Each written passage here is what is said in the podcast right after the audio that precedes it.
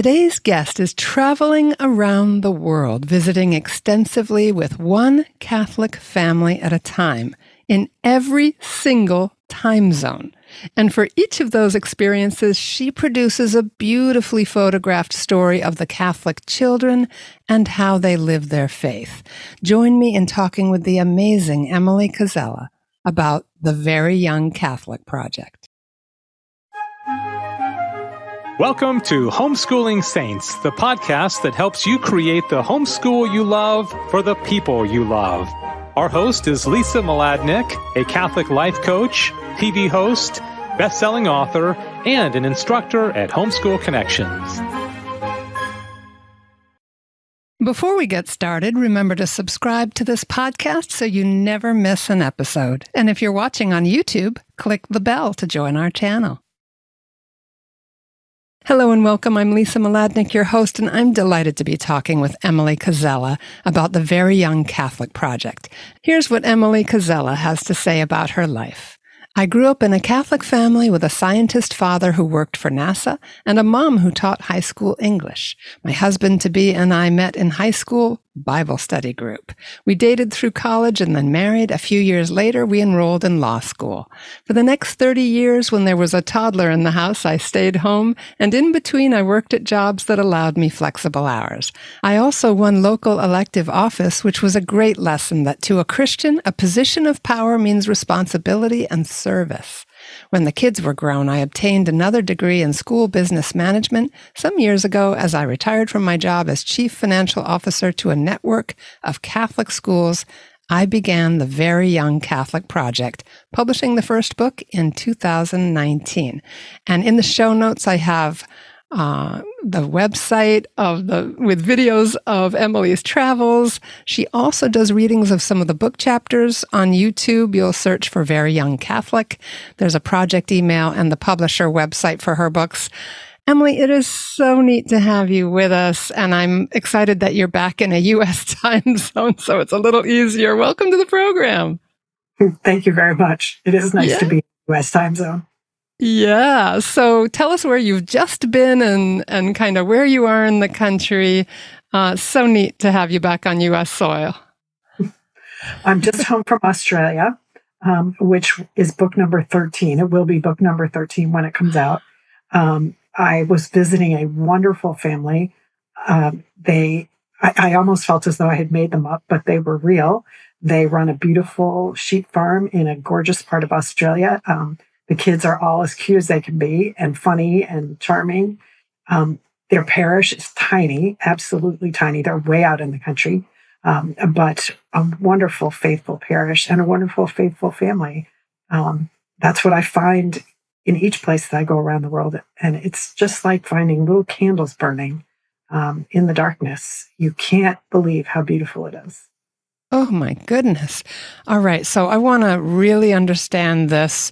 Um, you are living an amazing an adventure. I want to hear everything. Like what inspired the project? What makes this possible? How do you pick the families? All of that. So would you just start us where it feels most natural to begin, Emily, and tell us about how this all came to be?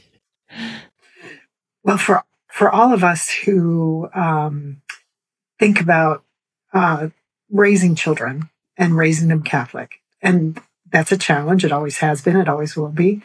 But it's particularly a challenge when it's feeling a little, it can get to feel a little bit lonely.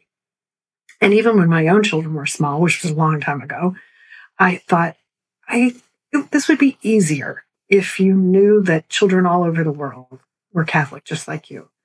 Um, but I didn't, you know, I had a lot of kids. I had a lot going on. I didn't, I had no time for anything like that. But when they had all grown up and it was time for the grandchildren, um, and then it, I was coming up on retirement from the finance job, and I just felt that the Holy Spirit was saying, This is the time. But I didn't want to just do it because traveling would be fun or, you know, some really very superficial reason. So I spent about a year in discernment um, reading and seeing if it was possible and praying, Lord, is this just a little game I thought up or is this for real? Um, but you know how the Lord sometimes, He speaks to us a lot of different ways, but sometimes Um, you'll be just going along, and then a line in scripture just will sit up and say, Okay, well, I'm speaking to you right now. So sit up, Emily, and listen. And so um, this, the scripture line that made me say, okay, well, this is for real then. This is really the Holy Spirit speaking to me. Um, had to do with speaking speaking a word to the people who are discouraged. It's from Isaiah, and he just says, um, "Speak to the weary, a word that will rouse them." And I thought, we're we're all a little weary. It's been a tough decade to be Catholic. Even my my faith in the Lord never changes at all. But there's been some rough times, and I thought, yeah, but underneath it all, the love of the Lord and the truth of the church remain. So why don't why don't I just get out and find that? Um, and I'm speaking to kids between seven and twelve, or I thought I was. It turned out I was speaking to a much wider group than that. Um, but so I just uh, I began uh, just, and I I had done the research. That's really one first beautiful lesson of all this there are Catholic churches in every time zone of the world. That is not true for most people. Most people cannot say that about their beliefs that they are held all the way around the world. In fact, I'm not sure any other religion can say it, but certainly very few. Um, but I started researching those tiny little islands out in the middle of the Pacific where you'd think, well, of course, there's no Catholic church there. There's no people there. Well, I'm here to tell you, you find the most remote inhabited islands in the world, and you say, Catholic Church, Galapagos Islands, and five parishes come up. Wow. You, you, say Easter Island, which is also known as Rapa Nui. Absolutely, there's a Catholic church there. Mass 9 a.m. Baptisms on Tuesday. Um, it was it was really oh. really inspiring. Oh, you're giving me the holy shivers. That's astonishing. The whole thing, from discernment to the research, just opening up that that connection to the whole world. It's ex- uh, incredibly exciting. You just you think about two really big things that the Lord has told us to do. And in a way, I feel as though I've set out to see how we're doing. He said, do this in remembrance of me. So we all show up at Mass on Sunday. For 2,000 years, we've been showing up at Mass on Sunday and, and being part of that Eucharistic celebration.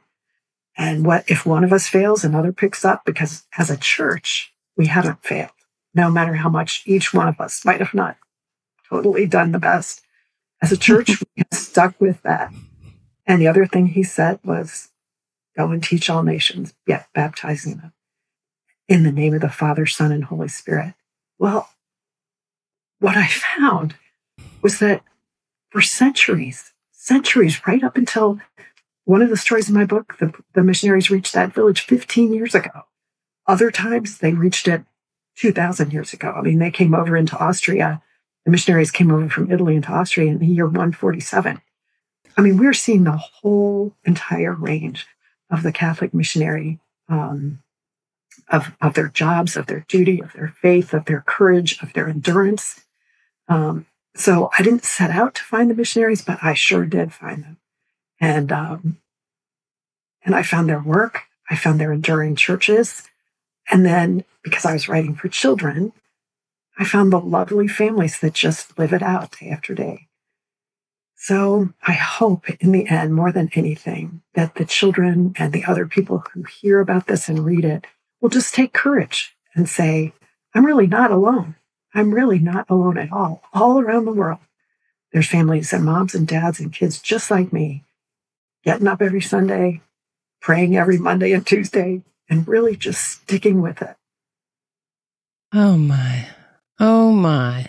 Uh, just getting such, you know, the holy shivers listening. Oh, so Emily, what was the process of just choosing the first parish. Tell us about your early beginnings. You said you weren't looking for the missionaries, but you found them. What else unfolded to you as you stepped into actually living this out? And I just want to say, too, as you're pondering that question to everyone listening, you know, St. Pope Paul VI said that the church listens to witnesses, that people listen to witnesses uh, more than teachers, unless the teachers are witnesses. And I just want to say the witness of your faith in this. Stepping mm-hmm. out and traveling the world is so powerful. And I'm so grateful that you're documenting it all and sharing it with the world, that it's not just for you, that it's also for us.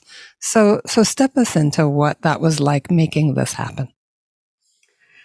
Well, it's always a little bit like going off the high dive. You know, you walk out to the end of that board and you look down at the water and you think, looks a long way down, doesn't it? but, but I was so sure by that time. Um, and I'd even had that conversation that you, you know, I, I, it's a huge commitment of our family time resources. So there did come a day uh, where I had to say to my husband, um, honey, I have an idea. Luckily, I'm married to a very, very, not, not just a nice guy. Of course, he's a nice guy, but he's also a very prayerful guy. And he listened to me and he thought, okay, well, let me just pray about that one for a little while.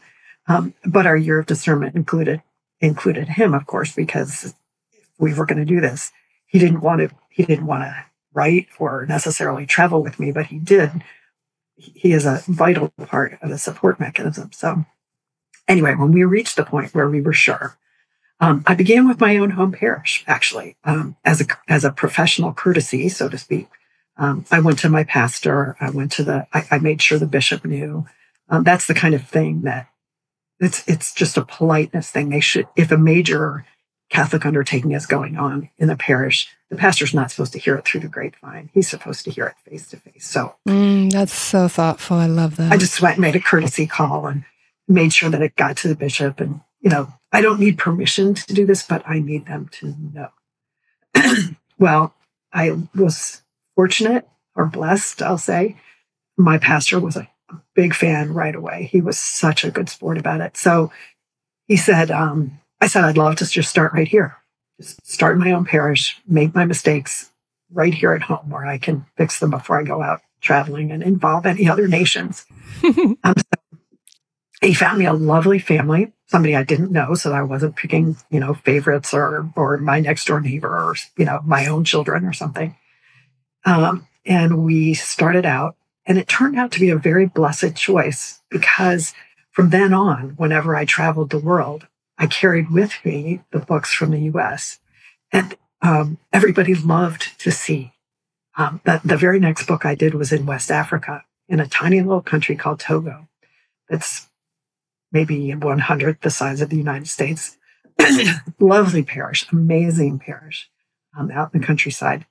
And when I would out get out the books from the United States and say, "Well, this is my parish and this is my pastor," um, oh, the mission began to to to reach hearts right away because the United States is sort of a mythical country in a lot of the world. It's like, does it really exist? Is it really there? And if it is, is it all like Hollywood? And suddenly here were these little kids sweeping the floor and going to a baseball game and down at the beach and going to church, just like the little boys in the Togo book. The little boys in the Togo book are, are uh, both altar boys, and the little boy in the one of the little boys in the U.S. book is also. So the little Togo kids are looking through and they're going, "Oh, look, look, look! This is just like me." And I was going, "That's what I'm talking about. That's what I'm talking about. The church is the same. The prayers are the same not too much else is the same. Uh, but, but, you know, there's mom, there's dad. We go to school. Uh, it was. It turned out to be a very powerful first, even though it's not my best book. It was a great witness that the Catholic, that the USA also has Catholics. Um, so it, it, was. It turned out to be a good first choice, even though it was um, done partly just out of, you know, make my first mistakes at home, um, where it's easier to fix them. Mm-hmm. So that, that was the beginning. Wow. So as you're stepping into it in that prayerful place with the Holy Spirit and and using your own gifts, God-given gifts to discern and to plan, um, you said you, you made kind of a telling comment. Oh, it wasn't my best book. What did you learn from those first couple of experiences that have helped to shape this project? And also, at any time, please tell us how it's shaping you. The um, I learned in the beginning. I was trying to imagine what the story should look like, um, and of course, that's possibly because it was the U.S. and I've raised kids here, so maybe that was a little bit of it. Um, and I was also trying to set the stage. That's always a tougher part of a book, of, of a series. But almost immediately, including or starting right away in the Togo book and then the Austria book, and then going on through uh, Fiji and Taiwan, um, I realized that the children were going to have a story. I didn't have to. I didn't have to think ahead and say, "Let's try and do this. Let's try and do that." I just went with the children, lived their life, because it always was a story. It always was darling and funny and and lovable and inspiring um, there came a point where I said, even if nobody else ever reads one single one of these books, this would be a great thing for my faith. Um, just to travel. Taiwan is a tiny little island, 100 miles off the coast of mainland China. Not very many Catholics there, and the ones who are there, um, the original generation uh, or the long ago generation, were all fly- fleeing Mao's China, where they knew that they would be killed. Um, but now the, that group is mostly um, a, a very, very elderly, if they're still alive at all. You know, they were fleeing in 1945. The Catholics in Taiwan now are a very small percentage of the population, and many of them are converts, including the family in the book. Um, but when I showed up and said, Hi, I'm here to write a book about your wonderful. I mean, obviously, I asked their permission ahead of time. I don't mean this to sound. you didn't just um, show up and knock on the door. No, hey guys, here I am. Hi there. Um, but even for them, I know for them, even to get my my first message saying, you know, somebody's told me that maybe you would be willing. Um, for them and for everyone in their parish, it was sort of wait, wait a minute, we're really not alone. This person is coming thousands and thousands of miles to pray with us, and then she's gonna just go to school with us and go to the beach with us and go to the park with us and mm-hmm. they it said right what I wanted it to say, which is you have you're not forgotten. Because it isn't that Emily hasn't forgotten you, it's that the Lord hasn't forgotten you. The rest of the Catholic Church hasn't forgotten you. And what happens now is when when you the thing that I notice now more than anything is how many times at Mass we pray for our brothers and sisters. And who are those brothers and sisters? It's not just the people right beside you in the pew or even in your city. When I'm praying now, I always am thinking, yes, I'm at 10 o'clock Mass, but 10 o'clock Mass in Fiji was more than 12 hours ago, and they have already had Mass, and then Taiwan had Mass, and then India had Mass, and I'm just joining in the chain. Um, I can't, I got to remember those are all my brothers and sisters. And not, to, I have that in my heart now, but I'm hoping that every child that reads that feels that too. That somewhere else in the world, there's a little girl just like them who likes the same things that they like, was a pretty different life, but is at Mass on Sunday praying for all their brothers and sisters. So that's the really big impact on me is that that understanding of who we, who's we, who are we praying for, uh, is just so vivid in my heart. Mm. I want to just um, say, and I'm sure our listeners and watchers are noticing this too, that Emily has a very gentle, tender heart. And that is the way to approach another culture, right? We approach kind of reverently in observation of where their sensitivities are and all of that. So I know that you did a lot of research and preparation, and I'm guessing it wasn't your first time traveling either. But tell us about the some of the challenges emily just briefly like my immediate question is how did you deal with the language barrier? Because i lived in hong kong for a, you know a little while with my husband in the 1990s and everyone there spoke english. You know all the schools they taught in english because it had been in a british mm-hmm. territory. But what did you find in terms of the ability to connect with people in different languages and cultures? I know that's a very complicated question but it's um it, it does go right to the heart of the matter um and the answer has been different in every country. Um I, i've always had to negotiate it and sometimes i'm fine. Uh, there's someone uh, uh, often the parents speak english even if the children don't. Um, or someone in the um, if, if they think they're going to have a complicated conversation they'll find a neighbor or somebody who speaks english. It's very it's a very widespread language now but I'm also fortunate. I spend a lot of time before I go uh, writing back and forth with the family so that we're already friends by the time I arrive. And for that, I can use Google Translate and then I send it on WhatsApp, which almost everyone in the world is on. Um, and it's much safer for, for the people, families who are in risky, in countries where being Catholic is risky. Uh, so, but um, there's also a spoken Google Translate. You can speak into Google Translate and then have it translate on the spot into the other language and, and play it back as a recording. Um, that's not a foolproof strategy. As I was just thinking that because AI is no, it makes sometimes hilarious it's, mistakes. yes, yes, we've we've, um, but so far we've always been able to manage it between um, between the dictionary, between gestures. I'm good at charades. They know what I'm there for. Um, and there's almost always someone who speaks enough English to get us through. Um, I am about to face my toughest challenge in that because the um, in in February I'm going to a small village in Thailand, not Bangkok, where I can find an English speaker on every corner, um, but to a remote village. And um, I'm told that the pastor speaks English, but I've been told this before, and I'm sure he does speak English, but it won't be probably much English. Um, but on the other hand, you know, we're there with the camera, we're there talking to little kids um, and hanging out with their life. Um, we can always ask follow up questions uh, by email, and then we can use the translate function. So I'm sure it will turn out all right. Um, but I do have to say, the little girl, the tiniest of the children in Argentina, um, listened to me talking to her brothers and sisters in English.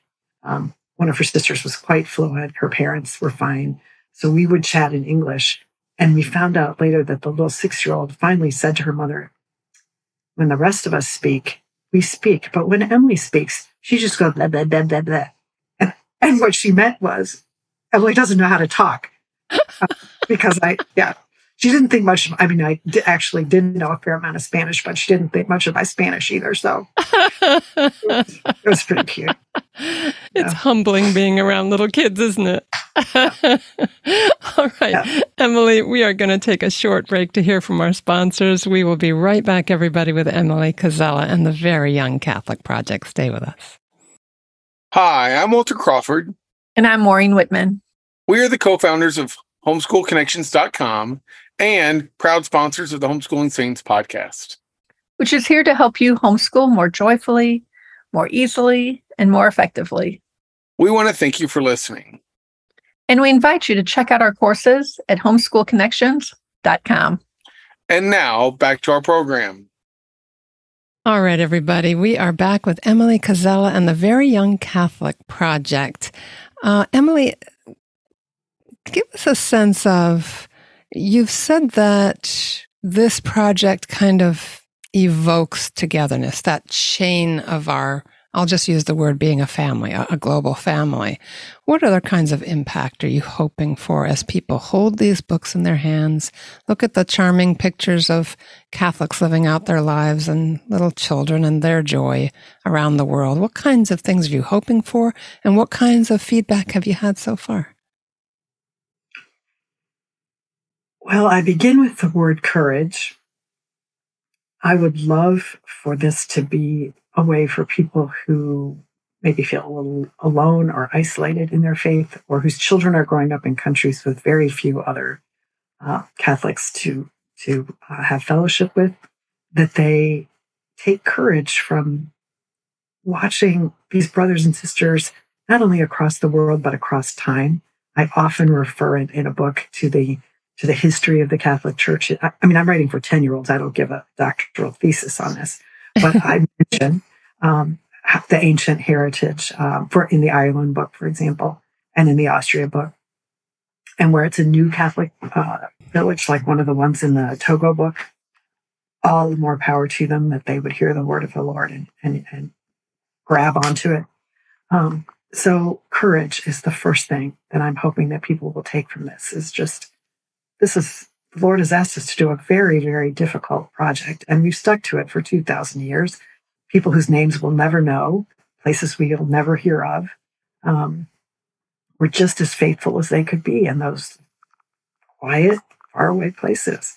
Um, and and then I go looking and there they are. So, um, so take courage. And then um, in the Mass, you hear several prayers. Um, there's a beautiful Eucharistic prayer um, where the priest uh, says, "From uh, you never cease to gather a people to yourself, so that from the rising of the sun to its setting, a pure sacrifice may be offered to the glory of your name." Mm. Okay, well, I've been from east to west now. Fiji is the international date line. Togo is the Greenwich Meridian. That's as far as you can go on this earth. Um, all the way to the far north in the Yukon and Iceland, uh, all the way south to the bottom of Argentina. Actually, there's five Catholic churches in Antarctica, if you can imagine. There's even wow. Catholic, yeah, one of them's carved out of ice. I don't think I don't think they hold mass there every Sunday, but some sailors uh, decided that that's what they would do at their spare time. So, um, so yes, oh north, my. east to west, the busiest cities, the tiniest islands. Um, there's people there saying, Do this in remembrance of me, and remembering Jesus, remembering his sacrifice every Sunday, and praying for their brothers and sisters around the world. So they're doing it, we're doing it. It's just that it's catching up the globe in that good net of prayer that you want it to have, um, and that the Lord told us to do. I mean, this isn't just, we thought it was a nice idea. This isn't just holding hands. This is, this is really carrying out the Lord's mission. Um, he said, in there's a uh, line in Matthew where he says, "We preach the gospel to the whole world, and then the end will come." Well, how are we doing on that? Have we gotten to the whole world? Um, and I'm just sort of going out and saying, "Well, pretty close. We got a lot, a lot of, lot of people in a lot of very remote places." So that's I want them to do that, and then um, in each book, I tell the story of the child's life, just funny little things, going on a picnic or whatever they do. Um, and then in the back, I'm writing for 10 year olds and seven to 10 year olds, seven to 12. And they like facts, you know, they like to kind of pile up funny little, oh, I know something about dinosaurs or sprocks or stars or whatever it is. So I always have a little section in the back of um, facts, you know, things you encountered in this book. Where's the location? Where exactly is this place? But between the end of the story and the beginning of this little appendix, I always have this exactly the same paragraph. It's always the end of every book.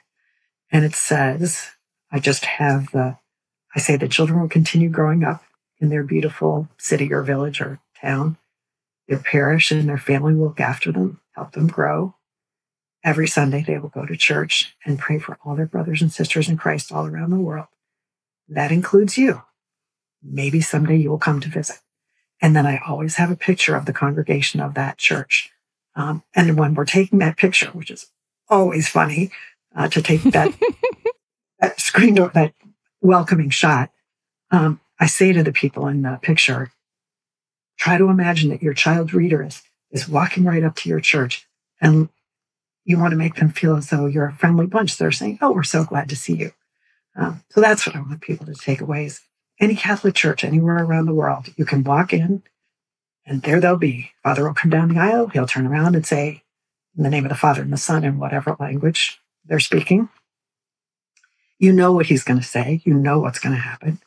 Um, everyone else does too. Um, it's an inspiring thing to just realize the Catholic church doors are not shut. You just say masses at nine and you go. Um, my favorite mass of this whole time wasn't even part of a book. I was just visiting people in a country. I was doing a book. And I went to this beautiful mass, wonderful priest, great sermon, came out the front door, and right there on my left was Mount Kilimanjaro. And um, tiny little village. I was probably the only person that had been in that white, I mean, only white person that ever been in that church. Um, but no, I was Catholic. I was there. I knew what I was doing. They all knew what they could see. I knew what I was doing.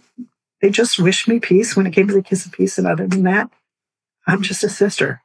It was lovely. Wow. It happens all the time. Wow. That's just so thrilling, Emily. Um, I'm thinking, and I'm sure other homeschooling families are too, that there are so many subjects that we could link this to, you know, sort of without mm-hmm. spoiling the fun of the books themselves, just letting the kids explore them and ask their questions and, and have fun with them and return to them again and again. But we can be plotting places on a map, such as you have. You have your world map. And by the way, mm-hmm. for those of you watching on YouTube, those little tiny flags you can see peeking up behind Emily, she's going to lean over so we can see a few those her husband bought her a flag for every country she's been in so far and it's 13 so far Emily, is that correct? That's just the sweetest thing ever. So we can be doing a geography lesson. We can be talking about, as you said, the mass and and uh, and other things. What kinds of uh, kind of areas of education, if you were back in time with your own little ones and using these books, and of course you've brought books with you and showed them to the kids, what kinds of questions do they ask? Where can we take this into how we're forming them? the the two most um, the two easiest are geography and faith formation.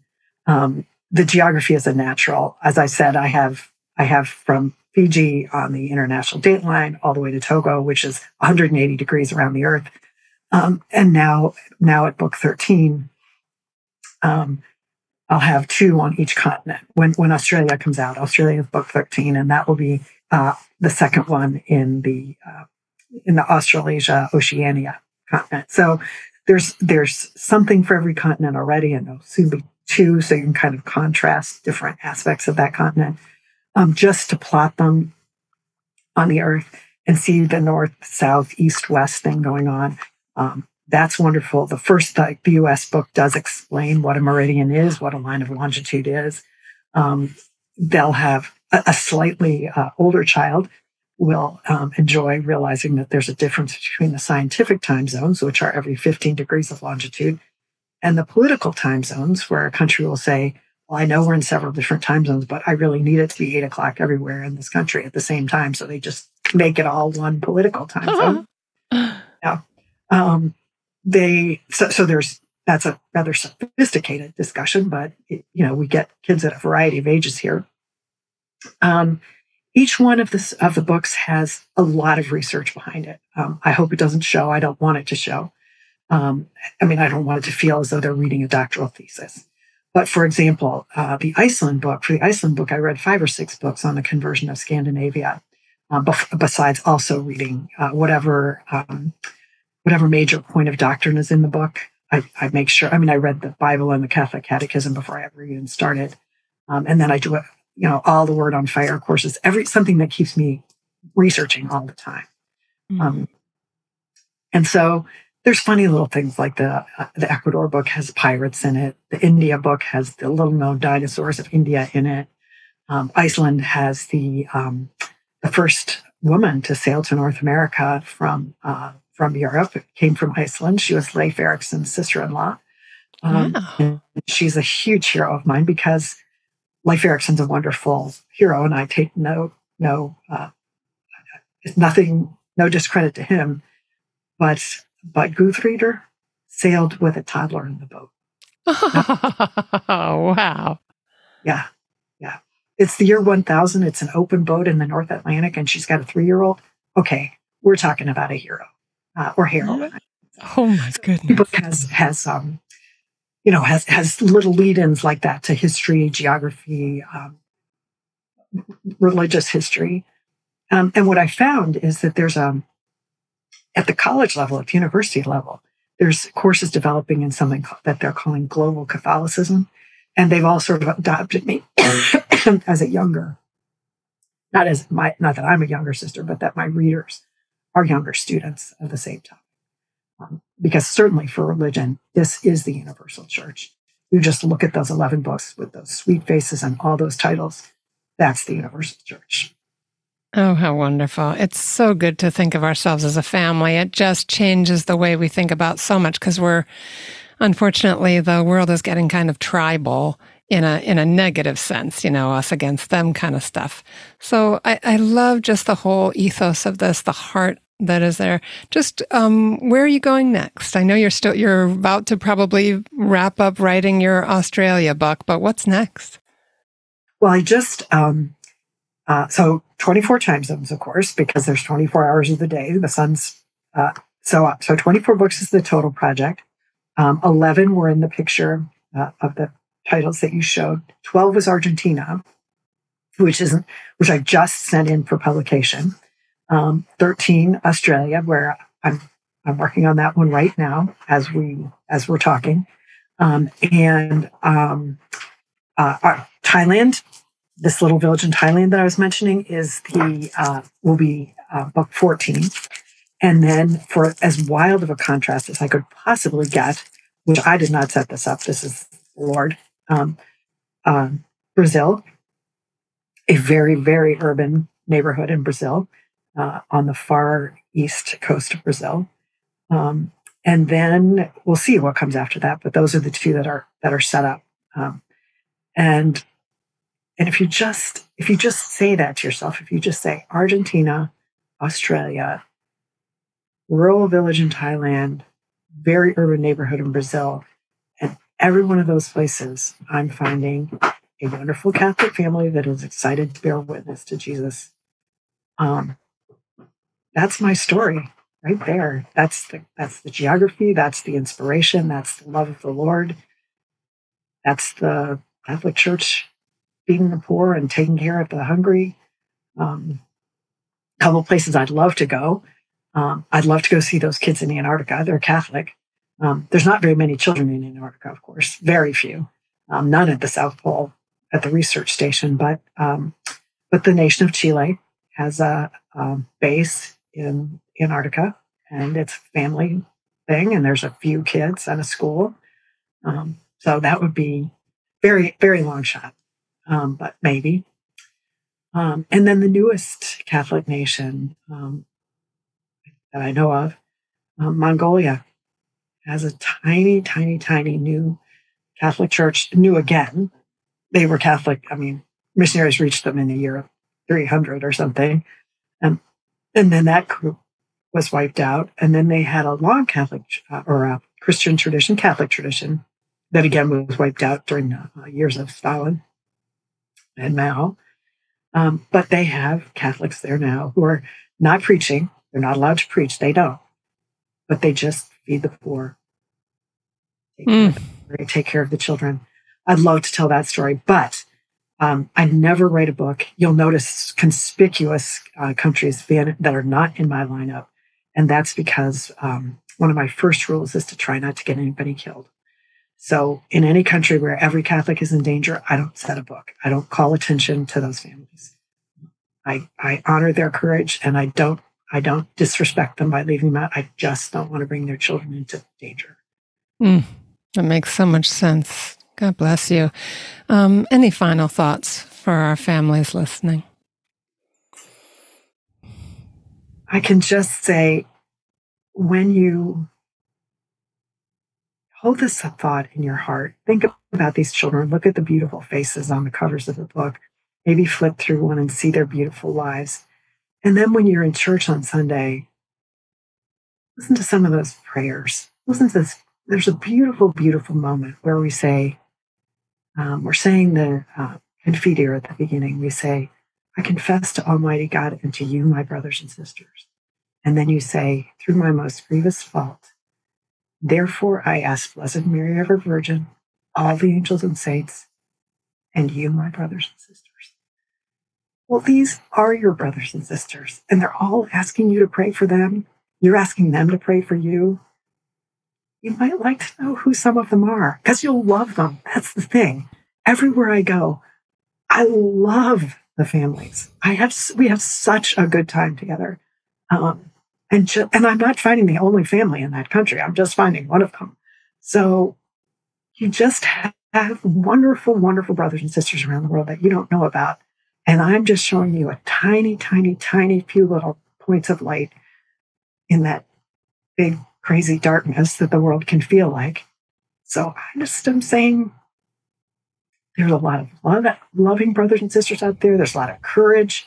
Just, I guess, take courage. Mm. Bless you, bless you. May God make all your travels safe and sweet. And and I know that um, that God is just pouring the blessings both ways. He's blessing them because of you. He's blessing you because of them. He's now blessing us uh, through your story. Everybody, please take a look at veryyoungcatholic.com.